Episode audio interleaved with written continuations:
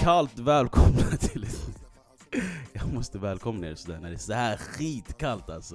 Jag kan inte säga varmt välkomna när man darrar hit i studion. Men eh, nonetheless, välkomna till ett nytt avsnitt av Avbytarbänken. Eh, Sist vi sågs var ju på eh, Bojan och Babas eventet. Så vi sitter här drygt en vecka efter eventet, vårt stora event med Bojan Djordjic och Babas Burgers vad tycker ni om eh, kvällen, kort grabbar? För vi har inte sett sen dess, typ. Nej. Bokstavligen. Nej, det var en eh, skitbra kväll alltså. De som eh, inte var där missade verkligen någonting. För Bojan var väldigt öppen och väldigt, ja men så som han är. Och eh, sa väldigt positiva grejer. Vi gick igenom hans karriär men jag tror det man liksom kom därifrån och som man tog med sig från honom var dels hans syn på ja, men du vet, situationer som har hänt i landslaget och rasismen inom fotbollen och så. Så det var väldigt eh, lärorik kväll och eh, som sagt, eh, de som missade, missa inte nästa event som jag har. Precis, och vi spelade inte in här, den här kvällen Lite på grund av att vi ville ha det live and direct och det blev en helt annan dynamik också på, i scenen och så, inte för att Bojan är för kontroversiell eller så men jag vet inte kändes bara skönt att eh, bara ha det där på plats utan någon, några sladdar och onödiga klippningar efter och så vidare. Ja, dessutom fick man ett gott skratt. Så jag tycker även folk som inte kanske är 100% eh, fotbollsintresserade, det skulle vara ändå värt att komma och höra en historia bakom en eh, liksom Alltså ändå, ändå en meriterad spelare som har spelat med alla de här storspelarna som sagt, som, som vi sa, men man glömmer alltid bort det. Ja. Men han har, han har värsta erfarenheten. Och det var ändå en fys, alltså fin historia om en eh, spelare som har vuxit upp i Sverige bland annat, men också har en bakgrund som skiljer sig från andra som har kommit från ett annat land. Eh, och eh, har en historia där det är mycket blandade känslor. Så det var fint att höra och eh, det skulle kunna varit lärorikt för vem som helst, även de som inte är fotbollsintresserade. Ja, och inte bara det. Alltså jag känner också att eh, alltså hade svenska median varit där, de kanske var där också, vi vet ju inte det, men eh, hade de varit där så tror jag att de skulle se det som eh, konver kontroversiellt. Kontroversiellt, precis. För han sa ju väl, alltså, vissa saker, men det är ju sanningen det han, det han säger. Och precis som han sa själv nu när han var på scenen, eh, hans ord är ju hans vapen. Så bara för att eh, han säger sanningen och vad han tycker så betyder inte att det är kontroversiellt. Exakt, och dessutom så är han bra på att uttrycka sig också. Det är inte som att han halkar med orden, och sånt. han väljer rätt ord och, och, och är ändå ganska rak och eh, ärlig med det han säger. Och jag tyckte det bästa med kvällen var när vi, när vi chillade med han efter och, och käkade. Ja, vi satt ju typ två, tre timmar. Och så. Det, det, var som jag skrev på mitt inlägg, det är som att vi chillade med en gammal vän bara. Mm. Eh, med det sagt då, eh, vi kommer såklart hämta han till podden någon gång därefter djupdyka i allt det han sa och ändå du vet, landa mer i, i, i allt det intressanta. Eh, med det sagt då, hur mår ni förresten? Är alright? Ja, aj. Yeah man, them, that's man cold as hell bro. Nej men eh, det är London-kylan som har kommit till Sverige. Det är bara att förbereda sig. Eh, november snart, vintern är här. Mm. Winter is coming, så det är bara brösta den här kylan och sätta på sig vinterjackan, eller hur? Eller koftan. Ja, jag tror inte koftan klarar av de här uh, kyliga morgondagarna. Fy fan, det blåser som fan också. Yes, låt oss blåsa in oss i dagens avsnitt då.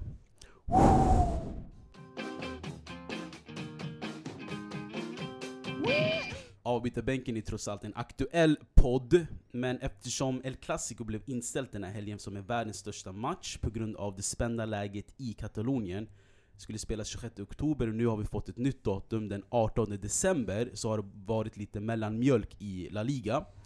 Eh, men vi kommer trots allt från en Champions League-vecka, som sagt vi är en aktuell podd men jag tycker ändå man kan eh, nämna det man fastnade för, för den veckan. Mustafa, vad fastnade du för i för Champions League-veckan?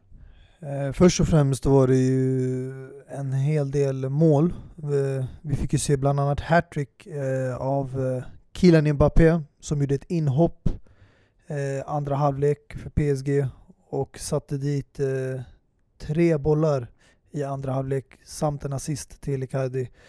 Eh, Sterling som eh, har varit Citys bästa spelare den här säsongen gjorde ett fin hattrick också när man vände underläge mot Atalanta. Eh, Men det som eh, jag fastnade väl mest för är ju Halland. Den unge talangen som fortfarande eh, visar att det är inte bara en turomgång han hade när de mötte första omgången Genk och han pangade in en hel del mål. Utan nu har han gjort mål både mot Liverpool och Napoli i gruppspel. Precis. Eh, Och han en- leder skytteligan i Champions League. Exakt, och det är ingenting litet, eh, speciellt i den här åldern. Alltså det här är någonting som hela världen kommer ta med storm och jag tror det är en tidsfråga innan han hamnar i en stor klubb alltså. Och sen såg jag den här bilden du skickade till oss också, att eh, Real Madrid tillsammans med Barcelona har gjort ett mer mål än eh, Halland. Ja, det är chockerande med tanke på tidigare historik om man kollar Real Madrid och Barcelona, deras statistik. De brukar alltid vara en av de lagen som gör flest mål tillsammans med kanske Bayern München och PSG i Champions League. Nej, han är, han är skön alltså. Och eh, jag vet inte om ni kollade på studion när, när de försökte bryta ner hur han har valt att eh, man ska uttala hans namn. Han heter Håland, och hans farsa heter Håland. Men han har bestämt att eh, på, på ryggen ska det stå Halland, för han är redo för en, en internationell resa. Och han vill inte att det här ået ska förstöra för folk. Så Jag tycker faktiskt helt rätt, för det blir lite mer internationellt namn. precis, Åland hade varit lite ah, Exakt. sådär va. Men eh, bortsett från det måste jag vilja bara nämna också en fin comeback av eh, Oxley Chamberlain också, som har varit långtidsskadad, kom tillbaka och gjorde två mål för Liverpool. Mm, precis. Eh, det var kort om Champions League. Eh, trots att det är, det är fortfarande en, en, några gruppspelsmatcher kvar, så vi är tillbaka till Champions League när den är tillbaka också. Eh, jag vill fortsätta det här hattrick-svepet, om jag får. Mm. En viss amerikan gjorde hattrick för Chelsea. Hans första mål för Chelsea och hans första brace i karriären, alltså hans andra mål, alltså att göra två mål på en och samma match. Och hans första hattrick i karriären. Och ett perfekt hattrick sådan. Han gjorde mål med vänster fot, höger fot och huvudet. Och eh, han är den andra amerikanen i Premier League att göra hattrick. Vet ni vem den första var, eller? Jag kan gissa. Han hade nummer två på ryggen. Såklart. Clint Dempsey. Exakt, han gjorde mål mot Newcastle som blev den första amerikanen att göra hattrick. Och Pulisic är den yngsta att göra hattrick för Chelsea. Han slog eh, en viss Tammy Abraham med 42 dagar. Mm. Bara en sån sak.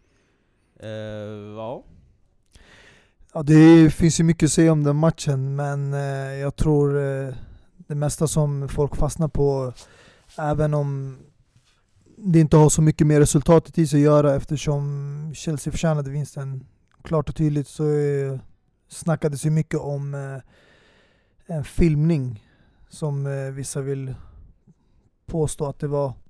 Eh, andra håller inte med. Eh, jag står på den ena sidan, jag håller inte med. Men eh, man kan ju se situationen från olika sätt. Eh, men vi har ju tidigare diskuterat det här med hur domarna bedömer olika situationer. Även fast man har nu VAR och kan utnyttja kameran. Så det är lite synd att det mm, ska uppstå sådana här situationer. Men det är den kritiken man får ta emot. Man kan inte förvänta sig att en motståndare, tränare ska vara nöjd efter en förlust. Nej precis, vi kan komma tillbaka till den eh, incidenten också sen. Men jag, jag fastnade vid att eh, Kovacic och Jorginho styrde hela spelet, hela tempot. Och det var, det var Jorginho och Kovacic show i den matchen. Två egentligen eh, Serie A-spelare och Kovacic som är Mohammeds lilla, lilla, lilla barn typ. Eh, men det var fint att se. En annan grej som jag fastnade vid denna vecka, i fredags då, det är Leicesters potatismos mot Southampton, 9-0. Eh, och det blev ett rött kort för eh, Ryan Bertrand. I, i, alltså jag vet inte om det skulle vara rött kort också, men det var... Alltså jag säger så här. När, när, när, du vet, när man kollar reprisen och det blir ett slow motion så ser allt Värre ut. värre ut. Mm. Precis. Och det såg, det såg eh, mycket värre ut än vad det var tror jag. Men hur som helst, rött kort för Ryan Bertrand och det Leicester gick loss. Det var ju tidigt också, typ eh, efter 12 minuter, så de hade nästan 80 minuter på sig och med en man mer. Men jag tycker ändå en sån där stor kollaps är inte acceptabel av ett lag som Southampton, speciellt på hemmaplan. Eh, att förlora kan vara acceptabelt, men man ska ändå ge dem en match med en man mindre. Det är inte som att du möter City, Liverpool. Du möter ändå Leicester City. Okej, de är ett bra lag, men det här är en utklassning. Alltså de gick ju ut på plan efteråt och applåderade och bad om ursäkt till fansen. Nej, men alltså det känns som att man ger upp hoppet när man eh, får ett rött kort. Vi såg vi pratade ju om Leicester-matchen, eh, de fick ju nio mål efter rött kort från eh, Bertrand. Men i Atalanta-matchen också, där det blev mos, Mm. så var det Udinese som också fick rött kort och då pangade Atalanta dit 7-0. Mm. Eller 7-1 blev det ju. Men eh, Det, alltså, Det när, jag, när jag såg den här matchen i fredags, jag, jag, jag, tänkte ah, på, på måndag ska jag fråga Mohammed, är det här typiskt Premier League? Och sen gjorde ju Atalanta sju mål mot Udinese, så, så antagligen inte. Det är väl en offensiv era vi lever i. Typ. det är ju dussin lag vi pratar om just nu. Eh, ska vi kanske gå vidare till big clubs eh, i Ja men det har ju varit stora matcher, vi pratar bara i Premier League, eh, Liverpool, Tottenham, Serie A så har vi Roma, Milan och även i Frankrike så hade vi Le Classique eh, mellan PSG och Marseille då. Eh, vi vet ju också att eh, i La Liga skulle det varit den här stora matchen El Clasico men Precis. den spelades inte på grund av ja, Exakt, spända läget i Katalonien som jag sa i början. Mm. Men Le Classique, Icardi som fortsätter panga in mål mm. i Cavanis frånvaro. Mm. Cavani fick ju komma in och sen spela tillsammans med Icardi. Men det kommer inte ske i en 90 minuters match kan jag säga. Nej, men bara den där, de där minuterna de fick tillsammans, så var det en halvtimme eller vad det var. Mm. Ja, jag blev gråtfärdig faktiskt. Det är ju mina, mina eh, alltså ultimata, Favorit. otroliga favoritanfallare. Exakt. På Alltså- samma plan, i samma lag, Mm. tillsammans. Ja. Mm. Men 4-0, ja, det är klassiska vanliga, Alltså jag eller klassik. Det brukar alltid vara PSG som vinner. Och senast tror jag också att det var stora siffror. De vann. Ja, det är inte eh, liksom ovanligt att vi ser stora siffror av PSG i franska ligan. Alltså jag tycker det är en självklarhet med den eh, truppen och laget som de har. Men eh, jag tyckte från hela början att eh, Icardi gjorde ett bra val när han gick till PSG. För det är ett stjärnlag där du kommer spela bland stjärnor och du kommer bli serverad. Och eh, om det är någonstans han kan också ta nästa steg. Nu, PSG har ju haft som mål i flera år att vinna Champions League. Och det kan bli alltså, en stor bedrift för de här spelarna som inte har lyft den bucklan än. Men den spelaren som för mig har stuckit ut mest i PSG den här säsongen och senaste veckorna, det är Di Maria. Som har varit, alltså även nu om Mbappé har gjort hattrick, kommit in. Neymar har ju varit frånvarande på grund av skada. Icardi har kommit in istället för Cavani. Så tycker jag Di Maria har varit lagets stjärna. Såg ni hans assist mot till, eh, Di Maria, eh, till Icardi? Icardi, Mm. kroppsfinten. Och sen inlägget. Ja, precis. Nej men ja, Antonio Cassano gick ju väldigt eh, hårt mot Icardi när han tog den här flytten till PSG. Han sa ju att eh, ja, men PSG är ett lag för odisciplinerade, odisciplinerade barn. Mm. Eh, och, Ja. Så det Det där, det kan, han, han, har, han har en poäng lite måste jag säga. Det, det är lite odisciplinerade barn där. mm. Eh, Mm. Både Neymar och Icardi där. På samma, I samma lag. Eh, men eh, vad tänkte jag på? Jo, jag gillar den här att vi ändå hoppar och, och, och slänger oss över varje liga och så. Så jag tänker snabbt att vi, du nämnde lite Italien och när, du, när vi nämnde PSG nu tänker jag på en speciell spelare i PSG som har tränar Reisa. nu i, i, i, Italien. Jaha, Vad tänkte okej. du på? Nej, du pratade om PSG, jag tänkte spelare, jag tänkte Javier Pastore. Pastore, ja. ah, för eh, Roma. Roma. Roma. Mm. Mm. Vad, vad vill du nämna honom? Nej jag trodde du skulle landa i honom lite. Nej, han, han, han är ju tillbaka, han har inte spelat på väldigt bra tag och man har ju glömt honom känns det som. Eh, och han Mm. kom ju, han fick spela den här matchen och brände ett läge som han borde ha gjort mål på. Så Men intressant, vi det kan, känns som att han är väldigt bortglömd. vi kan, pratar- absolut, vi kan absolut landa i Javier Pastore. Ja, alltså det var ju en, fakt- alltså en spelare när han spelade i Palermo. En spelare som många pratade om skulle vinna Ballon d'Or. Eh, Är det så? Ja, verkligen. Bara i Palermo så sa folk att han är världens bästa trekvartista och världens bästa anfallare, och, eller eh, mittfältare. Och eh, då pratar vi om en spelare under den tiden där det fanns väldigt, väldigt många mittfältare av liksom, den absoluta hö- högsta klassen. Eh, Bara i samma liga, men sen även i Spanien och i England. Alltså han hade potential att bli en av världens bästa, men inte vinna Ballon d'Or. Han kom ju ändå upp under den tiden när du hade Messi och Cristiano. Precis. Under den eran, början av den eran. Han konkurrerade om eh, Ballon, alltså, den, den bästa mittfältaren. Jag pratar om bara i samma liga så hade han Schneider till exempel. Vi pratade igår till La Liga så har det Xavi Iniesta och så vidare och så vidare. Så till och med under eh, eh, Premier League så hade man Lampard och så vidare. Du vet, alltså, det var Ah, Pastore kom väldigt sent när Lampard höll på att ju, avsluta sin Lampard var ju karriär. väl bäst under 2010, något sånt där tycker jag. Och då, då Javi Pastore började leverera 2011, 2010. Ja, men vad, vart, vart, det är en intressant fråga, vart klassar vi Javi Pastore som är 30 år idag? Vart, vart befinner han sig i ranken? Är han, är han avdankad? Ja, ja det kan man, eh, det, det tycker jag att man ska säga, för det är en spelare som har skadat, jag tycker inte att många tror att han har varit långtidsskadad och att han har varit skadad hela sin karriär. Visst, i viss mån, men han har varit skadad, kommer tillbaka ganska snabbt och levererar inte. Det är det som är problemet eh, Så blir han skadad och kommer tillbaka, och levererar inte. Så det är en spelare som, eh, som förstördes på grund av, ja, om du frågar mig, på grund av att han gick till PSG det, det, Han borde ha stannat och tagit klivet i en större klubb i samma land som han spelade i, vilket var Italien. Kanske gått till Milan, Inter, Juventus, eller kanske mellansteg där till och med i Lazio eller Napoli. Men eh, han valde pengarna tror jag, och, eh, eller det här projektet som PSG eh, framförde precis när de blev liksom, ville bli stora. Han, han var en av de st- första alltså, dyra köpen tillsammans Mm. med eh, Thiago Silva. Thiago Silva Sen kom Zlatan och- också. Exakt. Och Alex.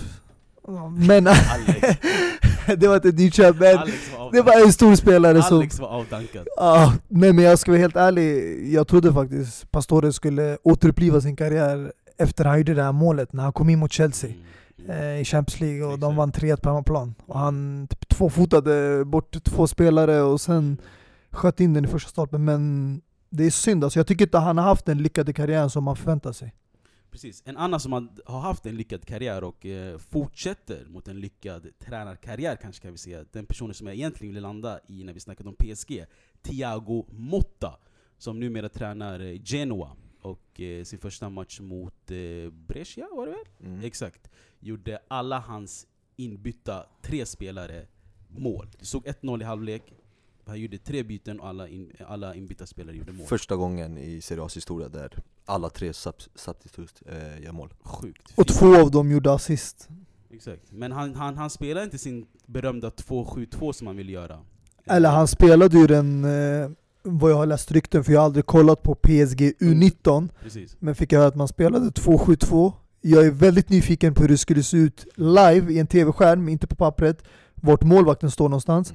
Men eh, jag pratade med Abbas tidigare och jag sa att det kommer ju aldrig hända i Serie A. Det finns ingen chans att den uppställningen kommer ut där. Nej, alltså, Det här är, det här är, det här är typ Guardiola on ste steroids. Förstår du? Det är så här, det är så här han skulle Inte ens ställa det, upp alltså han säger att mitt, målvakten ska agera lite som mittfältare till och med. Precis. Förstår du? Alltså, hur- Exakt, nej, exakt. Nej, men sa- mål- sa- han sa- målvakten ska I vara- framför! Och Exakt. sen har han två försvarare bakom. Precis, han sa målvakten ska vara den första eh, försvararen. Mm, och han bara... Och, och, och anfallet börjar alltid med försvar.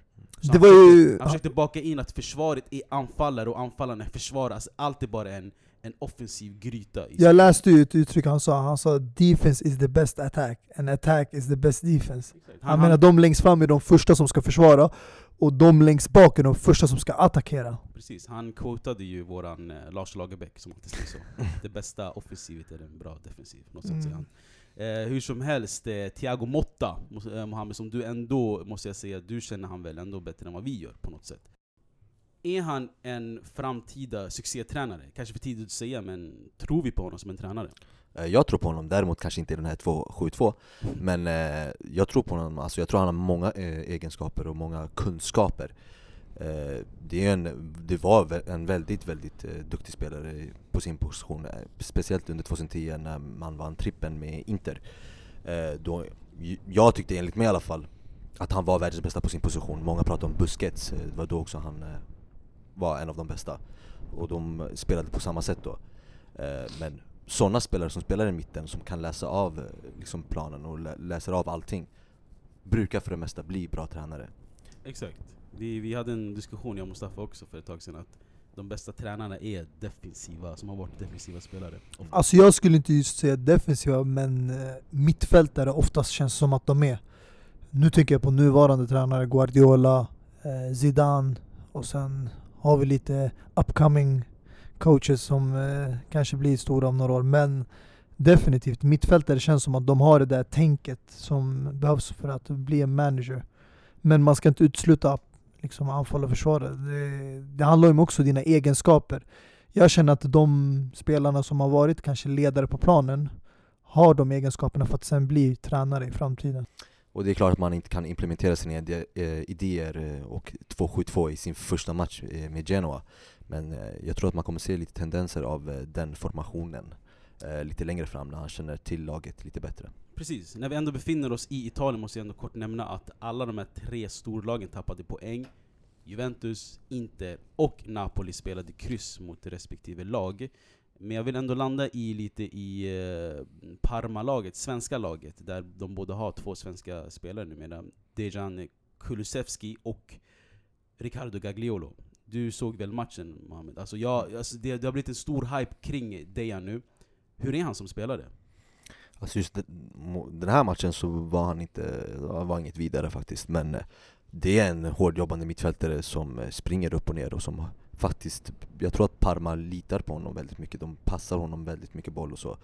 Eh, men som sagt, just den här matchen så tappade han mycket boll och så. Men de fick ändå med sig två, två och en poäng med sig hem. Och det var främst på grund av Inters gamla spelare. Ian Karamo Precis. som eh, är förstörde hela Inters backlinje ja. Som fortfarande är utlånad från Nej, Inter. han är inte, ja han är utlånad men de kommer ju köpa honom, eh, alltså tvingat köpoption eh, Men där inte såklart har en återköpsklausul liksom, i, i hans Precis. kontrakt Precis. Likså att Dejan också utlånad från Atalanta. Precis Som Atalanta säkert kommer...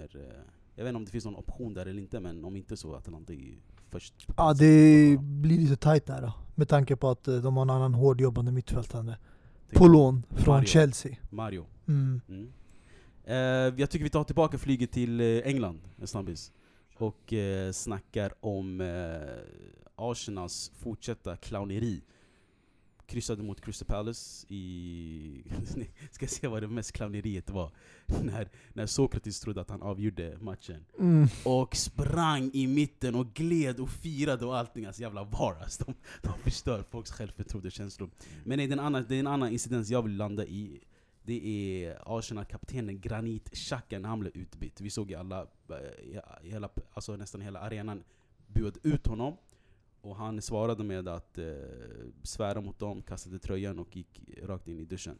Och eh, kastade kaptensbindeln också. Precis, precis. Alltså det är, Det här är Arsenals kapten, North Londons kapten. Men det här visar vart modern fotboll är på väg mot. Alltså förr i tiden, om man spolar tillbaka bandet 20-30 år, det fanns inte sådana här lagkaptener på plan.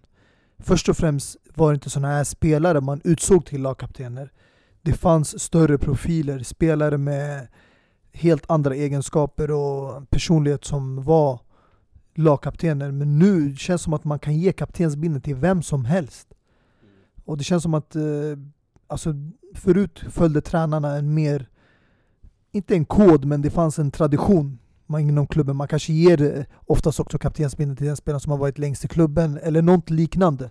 Men nu känns det som att tränarna också har fått makten mer att utse den kapten de vill ha, bara för att liksom bygga laget på sitt sätt. Nu till exempel i City, det är ju David Silva som har kaptenbindeln efter att Company lämnar, men alla vet att David Silva gör sin sista säsong i City. Så nästa år, det kommer vara i Guardiolas händer vem som är lagkaptenen i City. Och ingen kan nu på förhand gissa vem som det kommer bli. Är det Agüero där framme som kommer ta över som har varit längst? Fernandinho eh, brukar väl vara Fernandinho är inte i kapten. startelvan längre nu. Det enda anledningen han startar nu är ju för att Otamendi och Laporte är skadade. Mm. Nej men alltså, i Arsenal till exempel, vem ska vara lagkapten i det här laget? Alltså det, det är ett lag som Det- består av Aubameyang, Pepe, Guendouzi, Lacazette. Lacazette kan jag se mig som en lagkapten egentligen, alltså, för han verkar ha det här sansade och han är lugn och ändå du vet, vet vad han vill av laget. Så det kan jag se någonting kapten, men det är inte en, inte en Arsenal-kapten där. Jag vet inte. Ja, vi, vi snackar om Patrick Vera, Titi Henry, Tony Adams. Det är sådana spelare som brukade vara kapten i Arsenal. Ja, och sådana spelare finns inte, eller de växer inte på träd idag, tyvärr. Och eh, Mustafa nämnde moderna fotbollen. Eh, jag håller med att eh, det är så liksom, fo- fotbollen ser ut just nu. Men det är ju framförallt för att eh, jag tror att man vill ge lagkapten till spelare på grund av att man tror att den här spelaren kommer höja sig ytterligare och bli en bättre spelare. Så det väger mer än den spelaren som är mest erfaren och som har spelat i klubben mer. Så du menar, du menar Granit Xhakas lagkaptensbindel betyder att man vill lyfta honom och tro på honom och på det sättet ska bli en bättre mittfältare än vad han egentligen är? Exakt, det är så. Och det, Det det gick, det gick inte vägen, det gick inte vägen, men det är ju så faktiskt. Mm. Det är ju så, fall, jag, drar, jag går där från egna, egna erfarenheter, speciellt i det laget som jag supportrade, Inter till exempel, när man gav kaptenbilden till Icardi, och alla vet vad som hände när han fick kaptensbilden. Mm. Han dundrade in mål efter, alltså mål efter mål, alltså över 20 plus mål, tre, fyra säsonger, eh, back hela tiden. Och det var på grund av att han hade kaptensbilden. Mm. Han, bär, han kände pressen och han kände att han bärde hela laget, och därför var han så bra som han var. Mm. Istället för att bara ge den till nuvarande kapten Handanovic som har spelat där längst och som är mest erfaren. Mm. Eh, men alltså det, det, det är så man gör nu för tiden. Mm. Alltså om man tar egentligen en Det är titt samma sak, alltså, om, du, om du hade gett kaptensbilden till Neymar, jag lovar jag tror att han skulle prestera mycket bättre än vad han gör nu. Nu är han en liten lallare, eller lallare, han är en otrolig spelare. Eh, och som eh, liksom presterar Men han lallar. Men han lallar, exakt. Han behöver han- lalla det, men han lallar, men han är otrolig fotbollsspelare. Mm. Hade han haft kaptensbilden så skulle han, jag vet inte, lalla men på Messi-nivå, förstår du vad jag menar? Nej men alltså jag, jag tänker på just Xhaka, om du tar en titt på honom, han har rätt egenskaper. Han är en sån som pratar väldigt mycket planen. Han ger direktiv och sånt, och den typ av ledaregenskaper har han. Men det han saknar, som jag tycker också en kapten ska, det är personligheten.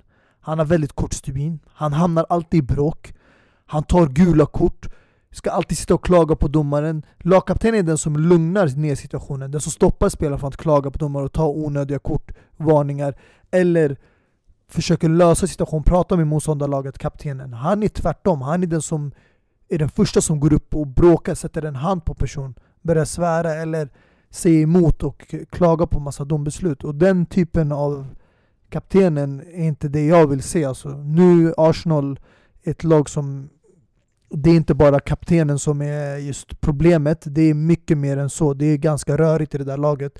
Men jag tycker om det är någon du ska ge kaptensbindeln, det är någon som har inte bara ledaregenskaperna men också erfarenhet och personlighet där man är väldigt behärskad. Och han är ingen behärskad person. Och det är exakt, kaptensbindeln betyder inte också att du ska, man, man hoppas på att spelaren höjer sig i liksom, spelet. Det kan också ha med temperamentet och hur du är som person. Eh, bara nu när, när vi nämnde Icardi, det var ju, han hade ju problem med fansen och så, och var väldigt alltså, hård och sådär, liksom, kunde gå till attack mot allt och alla. Har du kaptensbindeln så kan du inte göra det längre. Tvärtom, du måste skapa band med fansen, band med spelarna och, och bli älskad. Eh, och det är det jag tror Arsenal även vill göra med Xhaka, alltså det är en spelare som är väldigt eh, het och har ett hett temperament och har Balkanblod i sig, vilket vi vet är, alltså kan tända till på direkt, eh, det kan Bojan eh, Mm. bekräfta. Men eh, det gick inte vägen för Xhaka, för vi alla såg ju vad som hände när han blev utbytt. Kunde inte, kunde inte tåla det här som kapten, att bli utbuad. Så han gjorde det han gjorde. Och om jag ska vara helt ärlig, och vi kan ta det sen. Jag tyckte att det han gjorde var fel, men rätt. Alltså, Jag tror nog, jag förstår vad du menar. Alltså, det var rätt för han att uttrycka sig, men det kanske var fel att göra det på det sättet. Som Arsenal-kapten, slänga kaptensbindeln och allt det där. Men jag förstår att det var rätt, men, en, men ändå fel. Mm. och vet, du, det är, alltså, i alla klubbar så finns det en spelare som man hackar på och som man hatar. Eh, det är så, alla, man, alltså alla våra lag så har man en spelare som man inte tycker om. Och jag tror i Arsenals fall så är det eh, Xhaka, eh, och att han dessutom är kapten och det, det, det alltså, Ja, det håller han med gjorde dig. var helt rätt, och alltså, jag tror att också att han har accepterat att han inte kommer få spela en enda match till. Mm. För om han får spela en till match, alltså det, då viker sig Unai Emery, vilket är väldigt dåligt, vilket man ska också klanka på. eh, Som gav han den kaptensbilden och som eh, även förlorade den här matchen på grund av honom. Mm. Jag måste bara hoppa in där. Alltså, jag tycker i Arsenals fan finns det mer än en spelare som folk hackar på. För att eh, de har ett väldigt, Eh, ja som jag nämnde tidigare, rörigt lag. Det är väldigt eh, många spelare som man eh, ser ner på. Men eh, under eh, diskussionen av eh, hans eh, utspel när han blev utbytt. Jag måste faktiskt, eh, in, jag kan inte hålla med måste jag säga. För, för att han är en lagkapten och du får under ingen omständighet bete dig på det här sättet. Speciellt på planen, framför kameran, framför fans, framför motståndarlagen. För du visar bara vad är det här, alltså du, när du har på dig tröjan, det här klubbmärket, du representerar någonting. Och att du gör sådär framför andra lag, motståndare, framför dina egna fans, motståndarfans. Det visar vilken typ av klubb och vart den här äh, klubben är på väg mot. Och det här, det går inte. Alltså, hade jag varit tränare i det här läget, jag hade dragit kaptensbindeln från honom på en gång. För på det där sättet, du kan inte bete dig. Det är klart, han ska definitivt inte ha kaptensbindeln längre. Eh, Men som sagt, det, det, det, Alltså, grejen är, alltså jag tror inte det är en omöjlighet att han, att han har slutat spela i Arsenal. Jag tror han kommer få spela mer, det tror jag ingen... För, för, alltså jag ska vara ärlig, när Phil, kommer du ihåg när Phil Jones satt i bänken? Och när han mimade Sack in the morning till uh, Mm. Ole Gunnar Solskjaer och uh, Ed Woodward sa, jag lyssnade på TV. Ändå fick han spela nästa match. Jag trodde det var över för Phil Jones. Så okej, det är inte samma nivå av de här grejerna, men fortfarande, jag tror eh, Emery, om han verkligen vill spela med Xhaka kommer han få spela med Xhaka. Men min eh, fråga kvarstår, vem, om inte Xhaka, ska vara kapten i det här laget? det är väl eh, Sokratis, eller jag skulle gett den till vicekaptenen vilket är Aubameyang. Är inte det så? Mm. Så antingen Aubameyang eller eh, Sokratis eller du vet Det finns väl ingen annan, det är många unga alltså Guendouzi är en spelare som man ha- hackade på Mm. i början Men han har ju vunnit över fansen Exakt. Alltså Guendouzi ser ut som en eh, framtida kapten Mm. på något sätt. För att han visar den här grintan och kämpaglöden även om att Även fast han inte är helt klar utvecklad som spelare så visar han ändå ledaregenskaper i det här laget på något sätt. Ja, jag håller med. Genduzi skulle jag kunna tänka mig, nu, just nu kanske lite för tidigt, men framöver, han skulle definitivt kunna bli en eh, lagkapten. Förra, förra li- vet du, vicekaptenen innan den här säsongen var ju Peter Cech. Vilket många skrattade åt eftersom han är före detta Chelsea-legend. Men eh, jag tycker jag vet att det här är helt omöjligt för att Davlys just anlänt till Arsenal men han är en lagkaptenmaterial för att han har de egenskaperna. Men eh, det skulle aldrig kunna ske i Arsenals fall eftersom han har precis gjort en övergång från Chelsea till Arsenal. Ja, jag älskar att, eh, att vi alla hade olika liksom, uttal till hans namn. Eh, Dini du bara Guendouzi och Mustafa bara Guendouzi och jag bara bara Ska vi, ska vi lyssna på vad han egentligen heter då? I am Mato Genduzi.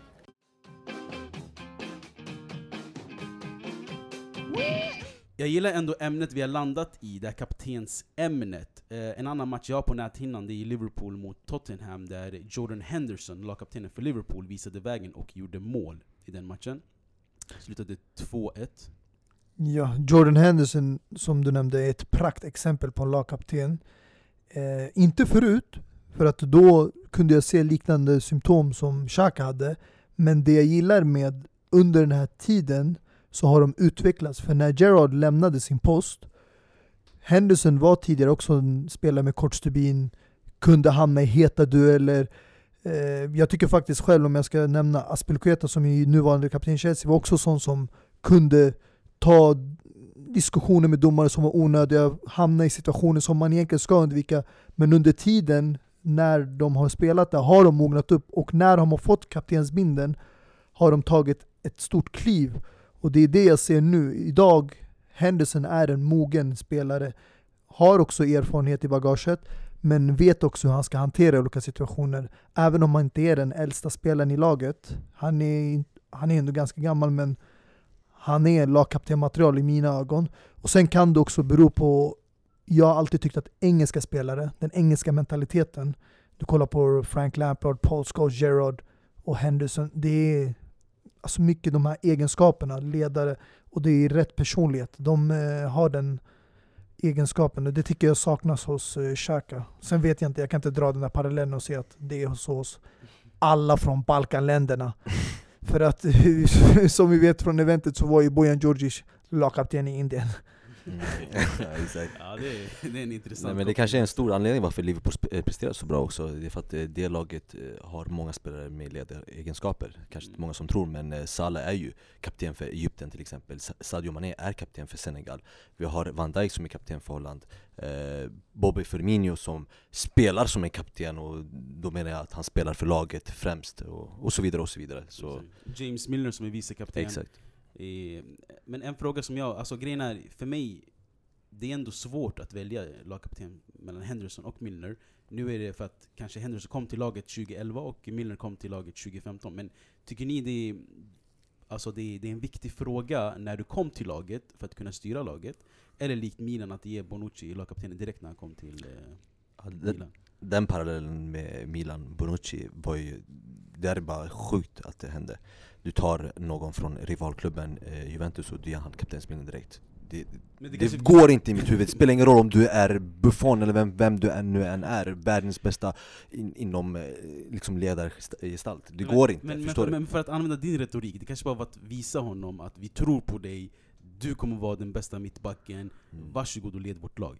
Ja men det kan man absolut tycka, men inte när du går från Juventus rivalklubb till Milan, en annan rivalklubb, det går inte, alltså det funkar inte. Och Vi såg ju, alltså det är ett problem mellan de här klubbarna, vi såg ju det. Han tog kaptensbilden, gjorde till och med mål mot Juventus, firade. Året efter så går han tillbaka till Juventus och alla har glömt det där, att han gjorde det. Och spelar nu dag in dag ut i Juventus, det, det ska inte funka men- Och nu bär han kaptensbindeln i Chiellini och Buffons Förstår frånvaro. du? Förstår du hur knas det är? Det, det, det, Där- det ska inte gå, det funkar inte, det går Mm. inte Det här är, det här är incestligan på sin prime alltså. mm. Mm. Nej, alltså, ja, jag håller med i det caset, men samtidigt jag tycker man måste kolla på förutsättningarna. Eh, till exempel hur truppen ser ut. Eh, Många i det där fallet, jag tror Milan värvade nästan en hel elva den sommaren.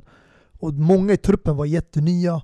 Alltså om du inte har någon spelare som har varit i klubben under en lång period, ingen med den personligheten och egenskapen att vara en lagkapten och ledare, då kan man, alltså man blir tvungen att utse en lagkapten som kanske inte egentligen är det bästa alternativet. Och då blir man pushad till ett sånt beslut. Men eh, det är som sagt, jag tycker också det är klubbens ansvar att kunna planera det långsiktiga. Vem man vill hämta som framtida kapten eller bygga upp en framtid. Alltså till exempel nu i Chelsea, man planerar redan vem som ska vara lagkapten efter Aspilicueta. Ja, alltså jag, jag, jag eh, säger att eh, lagkaptensbindeln har tappat värde allmänt eh, nu för tiden. Men skulle ni säga att också att åldern spelar roll? För jag, jag, när jag tänker på unga lagkaptener tänker jag främst på Fabregas som var 16 år ish när han Mm. ledde sitt Arsenal. Och De Ligt, en, om vi ska snacka modern tid, som ledde sitt Ajax eh, som ung. 19 år var han, tror jag. Och Tror du att åldern visar att de kanske har mer hunger för sitt lag och vill verkligen leda det här laget? Eller har inte åldern så stor betydelse när du ska eh, välja en kapten? Jo, den har väldigt stor betydelse, alltså främst för, på grund av att när man är ung så har du inte erfarenhet, du vet inte hur det är kanske att leda ett lag eh, Man får den erfarenheten när man blir äldre, när du börjar närma dig 30 så vet du ja, men jag spelar just nu, kanske bara för att jag spelar bara för fansen just nu, och jag spelar inte för att ja, jag vill tjäna pengar eller, och så vidare och så vidare och bara bli vet, kunna, eh, sådana där grejer, utan du spelar bara för laget och du är ansiktet utåt och det är det som är problemet, eller som kan vara ett problem om du ger kaptensbilden till en ung spelare För personen kanske inte kan Hantera pressen eller? hantera, precis, exakt, hantera pressen och eh, liksom, det är mycket man, man gör som kapten, det är inte bara en, en bindel som du har eh, liksom, vid armen Det är liksom ansiktet utåt för fansen och eh, du ska, och även för liksom, truppen också Det är du som ska liksom, prata med truppen, du måste vara en, ja, en en stark talare. ledare, en Och stark grej- ledare Och grejen är, alltså, utanför planen också, kaptenen är ju med på massa andra grejer. Alltså typ när du ska ha möten och såna här grejer, när du ska typ Alltså kaptenen är mer inblandad i andra grejer än vad en vanlig spelare och, är. och det är någon som man ska se upp till, det är det många glömmer också eh, Nainggolan till exempel var ju vicekapten, eller hade ju också kaptensbindeln länge i Roma Mm. Jag tycker kanske personligen att det, det är fel att ge kaptensbindeln till honom för han är ju en spelare som direkt efter match, vare sig om det är vinst eller förlust, främst när det är förlust så kan han eh, Alltså han kan ju gå ut och festa ändå, Mm. och det är inte det ska vara en role model, alltså du- jag ska se upp till dig. Mm. och då går man inte ut och festar till exempel efter en förlust. Och det är den personen som går runt med en kaptensbindel. Förstår du? Det är fel. Så du menar med andra ord, singelmänniskor kan inte vara lagkaptener? Jo, det är klart du kan vara kapten om du är singel. Eh, Däremot så kan du, alltså under ingen omständighet, gå ut och festa efter en förlust. Jag tycker det är fel. Mm, jag Jag tycker det är fel. Jag fattar, jag, jag håller med dig om att kapten är mycket mer än att du har bara en binden i på planen. Men som sagt, jag tycker att han har tappat mycket värde Om jag får bara komma tillbaka Absolut. till det och, där ba- med... Förlåt, bara för att uh, avbryta det bara lite snabbt eh, Det är det som är problemet också eh, Nainggolan är ju inte singel heller, han är faktiskt gift Och ändå så går han ut Och tyvärr måste vi ändå nämna Ja. att hans fru, eh, han, alltså han, han åkte ju tillbaka till Cagliari för att hans fru Exakt. eh, Mm. lider av cancer just nu Exakt. Så styrkekramar till eh, Nainggolan och Miss Nainggolan. Men fortsätt på det du tänkte säga. Ja verkligen, shoutout till henne. Det jag försökte komma fram till är, eh, tror du festandet tog slut då? I och med att han gick tillbaka till Cagliari. Ja, du har inte gjort det? Nej, första dagen och det, liksom, han spelade match så gick han ut och festade. Efter, efter det pangmålet eller? Exakt. Nej, innan det alltså. Ja, Precis innan. när han kom dit. Jag tror innan han ens gjorde för sin första träning som var han ute och festade. Ja, det men, kan, men, men, det- men det här eh, kanske kan vara för, för, bara för att agera som Naingolans advokat här. Det kanske är hans sätt att release the stress. Jo. stimulera sig själv. Ja, jag, jag tror att det är så också. Han kanske älskar att rava, gå ut och...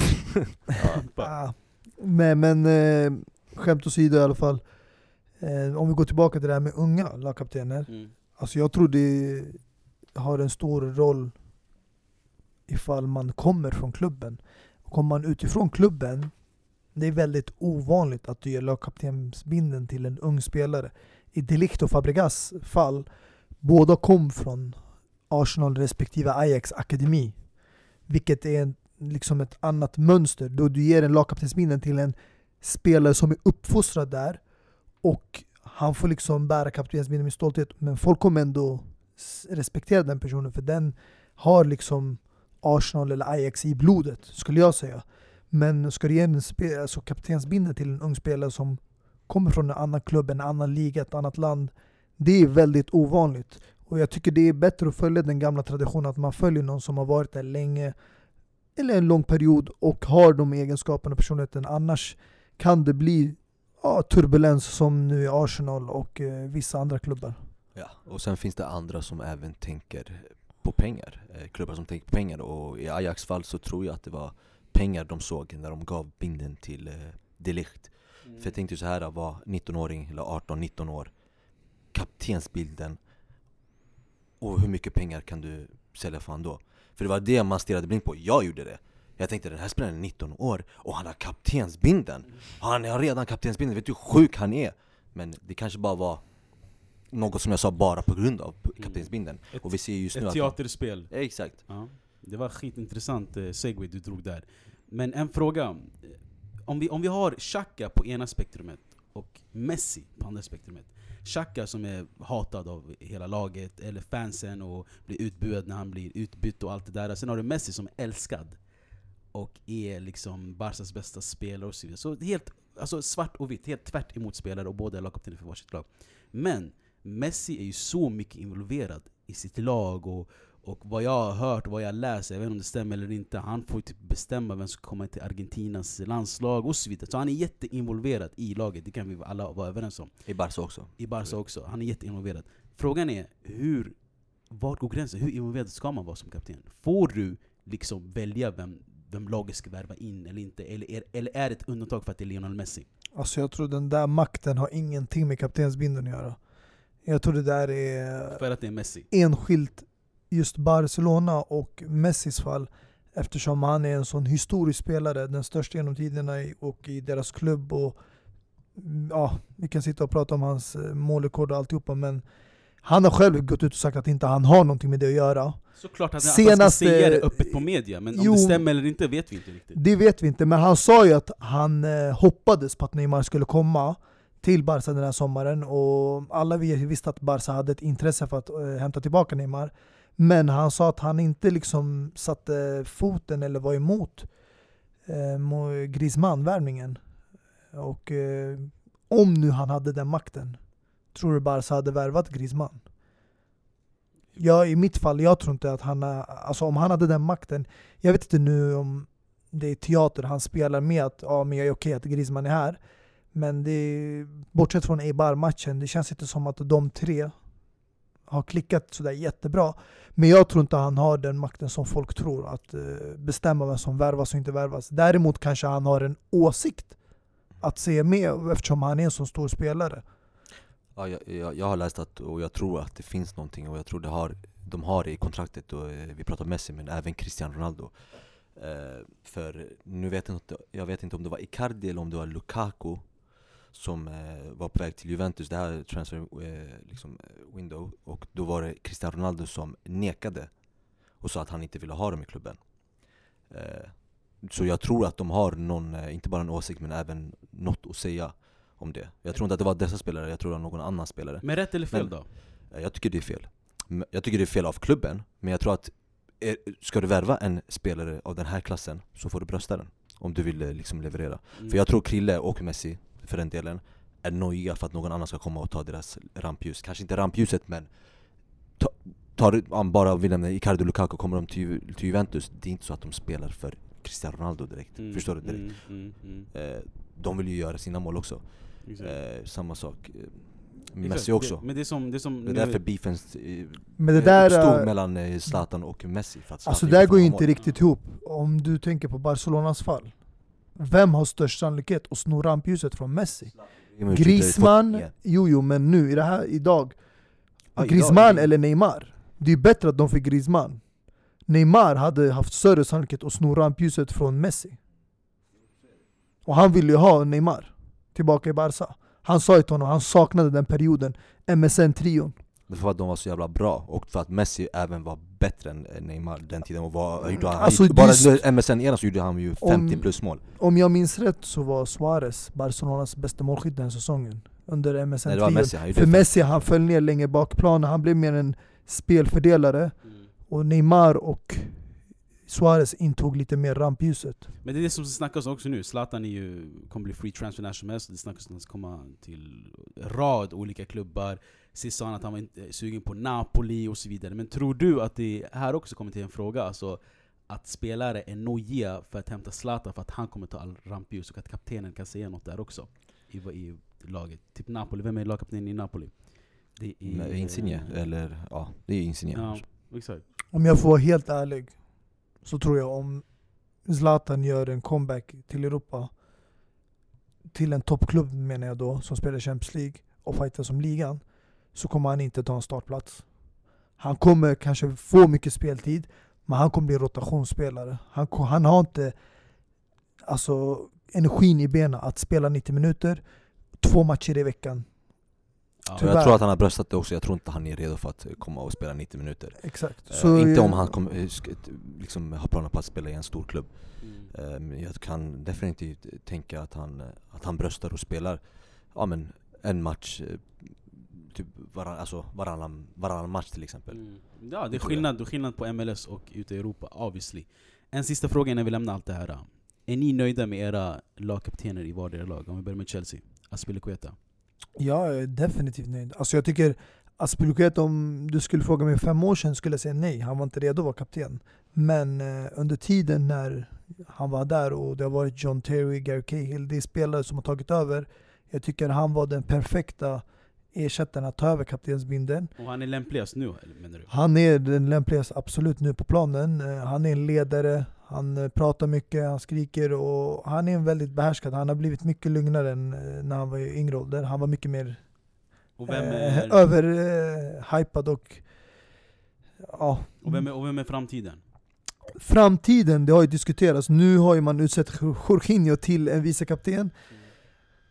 Ja, man kan sitta och prata om att han har bara varit där en säsong bara, men han har egenskaperna, han har personligheten och han är inte en sån som liksom Nej, alltså jag menar mer framtiden Tappar som, humöret som eller skulle, skulle säga Tomori är en, är en eh, framtida Alltså du menar så långt framåt? Exakt, ja. I Alltså- laget nu, typ den, alltså de här unga spelarna. Bland de Vem ser du som är unga, lagkapten? alltså bland de unga ska jag vara helt ärlig, ja, eh, Fikayo Tomori eller till och med Reece James. Alltså Loftus-Cheek, Mason Mount, Tim Abraham, så de är jättebra spelare. Men eh, de har inte rätt egenskap personligheten. Vissa av dem kanske är lite ledare i sig. Men en tränare, jag skulle säga Tomori eller Reece James. Men det har ju också pratats om faktiskt eh, Rudger. Om han skulle vara kvar i klubben under en lång period. Eh, det som är synd är att han har ju missat nu nästan hela den här säsongen på grund av skada. Mm. Mohamed du då? Är du nöjd med eh, laget? Handanovic. Handanovic. Absolut, alltså det är en, om det är någon som förtjänar att ha kaptensbindeln så är det Handanovic eh, Den här spelaren som har spelat inte nu över, sju år tror jag, eller lite mer än sju år Mm. Som har spelat längst i klubben i alla fall, eh, efter Nokia eh, Och det är en spelare som är en av världens bästa målvakter och som har presterat liksom väldigt bra under alla de här åren som han spelat i Inter Och har, som alltid velat spela i Champions League Men, som- du, men du ser ingen skillnad? Ja det är sant. För jag Det det, ihåg Han har, all. Han har alltid velat spela Champions League eh, och har varit med den här miseria-perioden som inte har haft Precis. och ändå varit kvar. Exakt. Hans kusin Jasmin Handanovic har ju spelat i Champions League före honom. Mm. Och intressant grej är att det, det var faktiskt hans, alltså Jasmin Handanovic som introducerade han till det här målvaktslivet och så. Så det är hans role model i det här. Så det skulle vara kul att se han i Champions League också, Handanovic. Men jag tänkte fråga dig, är det någon skillnad att ha kapten som sin målvakt kontra en utespelare? Ja absolut, det tycker jag verkligen. För eh, vi pratade tidigare om att man måste ha ledaregenskaper. Det är klart du kan ha det som målvakt men du måste även nå ut det här till laget. Och det är väldigt svårt att göra det som eh, målvakt. Eh, det enda de kan göra är att föra vidare sina ledaregenskaper till, till liksom, eh, backarna. Men eh, det mest ultimata är ju att ha en kapten som är defensiv mittfältare. För du, då har du liksom en länk till du är mitt på plan och har länk till både försvaret, målvakten och även eh, mittfältarna och anfallarna. Eh, så det är ju det. Framtida då? Framtida är inga snack om saken, det är ju Skriniar. Han är redan nu en bandera. Eh, har ett väldigt bra band med, med fansen och är en, en väldigt het och, och liksom, hans blod pumpar blåsvart. Så är det bara. Man har sett honom senast- i Juve, Juve, Juve Merda, Ramsor och så vidare och så vidare. Så Men det känns Det som att han är en sån typ av spel som tappar humöret enkelt. Ja, Kort det- det stubin och det gör han verkligen. hamnar i onödiga diskussioner och tjafs med både spelare och domare. Ja, det, det gör han verkligen och det är det jag menar. Gör du hans kaptensbilden så kanske han inte Mm, blir exakt. lika het. Men på tal om Skriniar, jag läste en artikel om honom så jag inte verkligen gillade vad han sa. Han sa att jag älskar att vara Inter och jag gillar Inter, men om jag inte får den speltid jag får så finns det en hög chans att jag lämnar. Mm. Alltså att en framtida lagkapten som du beskriver så här kan alltså öppet säga så att Alltså han borde väl förstå om jag inte spelar är på grund av att jag är dålig och att Conte försöker göra något nytt eller något sånt där. Men istället sa han om jag inte får speltid så, så kommer jag lämna. Ja, Jag vet inte vad det här är för påhitt som du har hittat på. Jag kan länka För- dig i den här artikeln, Ja, absolut. gör det jättegärna för det måste vara, alltså det är väldigt skumt om man skulle gå ut och säga det För det här spelaren har spelat varje match, han har spelat mest Vi pratar om Handanovic som är målvakt, det är klart som fan du Ja spela men, mest ja men han Men- sa nej, jag om jag inte får spela så kanske det finns chans att Ja, jag lämnar. Om det nu är sant det du säger, då är det väldigt dumt av honom att ens nämna det där För Ja. du har spelat varenda match sen du kom till Inter Mm. Varför ska du säga det där? Alltså, var- varför ska man säga ens det? Ja. För att Men- han men- vet att Antonio Conte är en sån som kan lätt tappa humöret med en spelare och bara skicka ut honom som han har gjort med Diego Costa Icardi. Som... Vi pratar om Conte Mm. eh, Skriniar är ju den som spelar hela tiden men vi ser alltid Godin eh, bänkas, vi ser Bastoni spela nu, vi ser De Vrij nu senast var bänk för att det var på grund av skada, men eh, annars så är Skriniar där hela tiden Med Diego, alltså Diego Godin i det fallet vet vi alla varför. Han eh, börjar tappa farten där i benen, han börjar bli gammal, han hänger inte med. Det är, det är en spelare som ni hämtar liksom kortsiktigt. Men eh, på tal om lagkaptener så måste vi också ställa dig den frågan eftersom nu de senaste matcherna har ju Ashley Young kommit tillbaka i startelvan, tagit över kaptensbindeln. Eh, jag vet att han inte i vanliga fall startar om Luke Shaw är där. Men eh, hur ser du på lagkaptenssituationen i United? Mm, den här frågan eh, trodde jag som moderator skulle undvika att fråga mig själv, men tack för att du tar upp den. Ashley Young som sagt är ju våran lagkapten just nu. Eh, om jag är nöjd med den? Nej, absolut inte. Vem skulle du tycka alltså, hellre ta över kaptensbindeln i hans plats just nu? Är det någon annan spelare i Alltså, startelvan jag- eller i truppen som du anser kan Mm. vara en bättre lagkapten? Alltså jag säger så här om Harry Maguire hade kommit lite... Alltså om han, om han varit kvar i laget lite längre kan jag se han som en lagkapten. Eller om Lindelöf visade lite mer balls, är han också en lagkapten. Men i dagsläget skulle jag ge den till eh, Marcus Rashford, om jag ska vara ärlig. Ja, det är jag väldigt eh, alltså, chockad över det svaret. Jag ifrågasätter det, alltså för att han, inte för att han är ung, men jag har aldrig sett några tecken på att han har den eh, kapaciteten att vara en lagkapten. Nej men om du, om du kollar... Jag skulle vara mer okej med att Harry Maguire eller? Nej, vet du varför jag säger Marcus Rashford? Han, går, han är alltid den första som går ut med när någonting händer. Typ när Paul Pogba-rasismen eh, gick igång var han den första som skrev på Twitter och backade sin spelare. Han är alltid den som visar hjärta för United.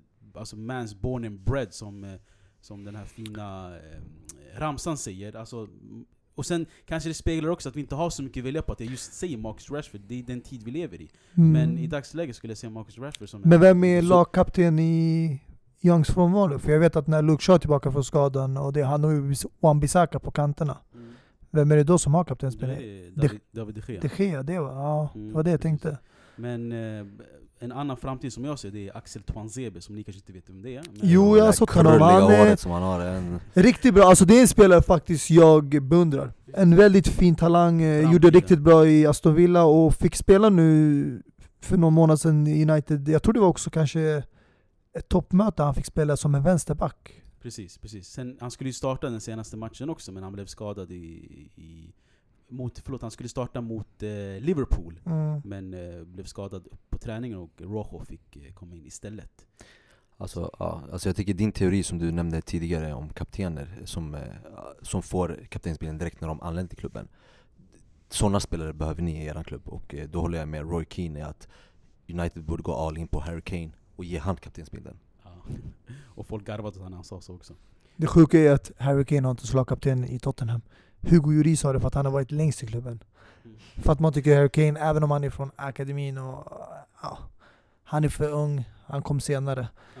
Så det skulle vara chockerande om United gav honom kaptensbindeln. Yes. Framtida kaptener och unga kaptener får se om eh, Tomori, Tuanzebe eller Skriniar som är typ såhär att fem år äldre än de Alltså, va? Jag, jätte, ah, jag fick liksom, äh, Nej, äcklad när du nämnde de här spelarna med skrinjar, fy var- fan alltså Jag gör det igen. Vi får se om Tomori, Tuanzebe... Lägg av och Esposito Alltså vi kan ju... Jag, jag, jag försöker göra en övergång här om ni låter mig. Vi, vi får se om Tomori, Tuanzebe eller Skriniar blir lagkapten i framtiden.